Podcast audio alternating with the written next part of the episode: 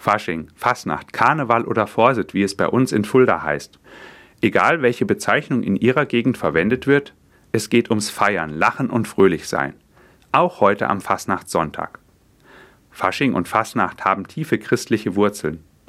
Oft sind sie heute nicht mehr sichtbar oder sie sind in Vergessenheit geraten. Schon durch den Namen Fastnacht wird ein Zusammenhang mit der Fastenzeit hergestellt. In der Nacht vor dem Fasten wurde noch einmal ausgiebig gefeiert und reichlich gegessen. Generell ist das Fastnachtsbrauchtum begründet in der großen Freude der Christen über ihren Glauben an Gott. Mit allen Sinnen soll man das von Gott geschenkte Leben genießen. Essen, tanzen, fröhlich sein und sich freuen ist angesagt, bevor am Aschermittwoch die 40-tägige Fastenzeit startet. Schon im Alten Testament der Bibel heißt es beim Propheten Nehemia: Macht euch keine Sorgen, denn die Freude am Herrn ist unsere Stärke. Vieles bedrückt mich in diesen Wochen.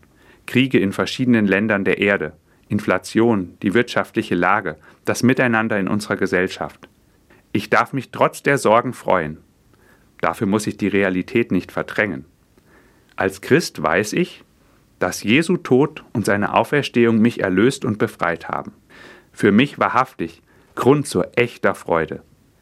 Diese Freude am Herrn feiere ich heute am Fastnachtssonntag zweifach. Im Sonntagsgottesdienst und bei der Fastnacht. Beim Fastnachtsfeiern drückt sich die Freude vielerorts im lauten Helau-Rufen aus.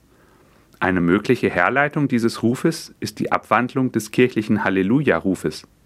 Auf ihn wird die ganze Fastenzeit über im Gottesdienst verzichtet und erst an Ostern erklingt das Halleluja wieder in voller Feierlichkeit und Freude. Halleluja ist hebräisch und heißt ins Deutsche übersetzt Lobet den Herrn. Am heutigen Fastnachtssonntag darf ich meiner Freude am Herrn beim Ausrufen von Halleluja und Helau besonders freudigen Ausdruck verleihen.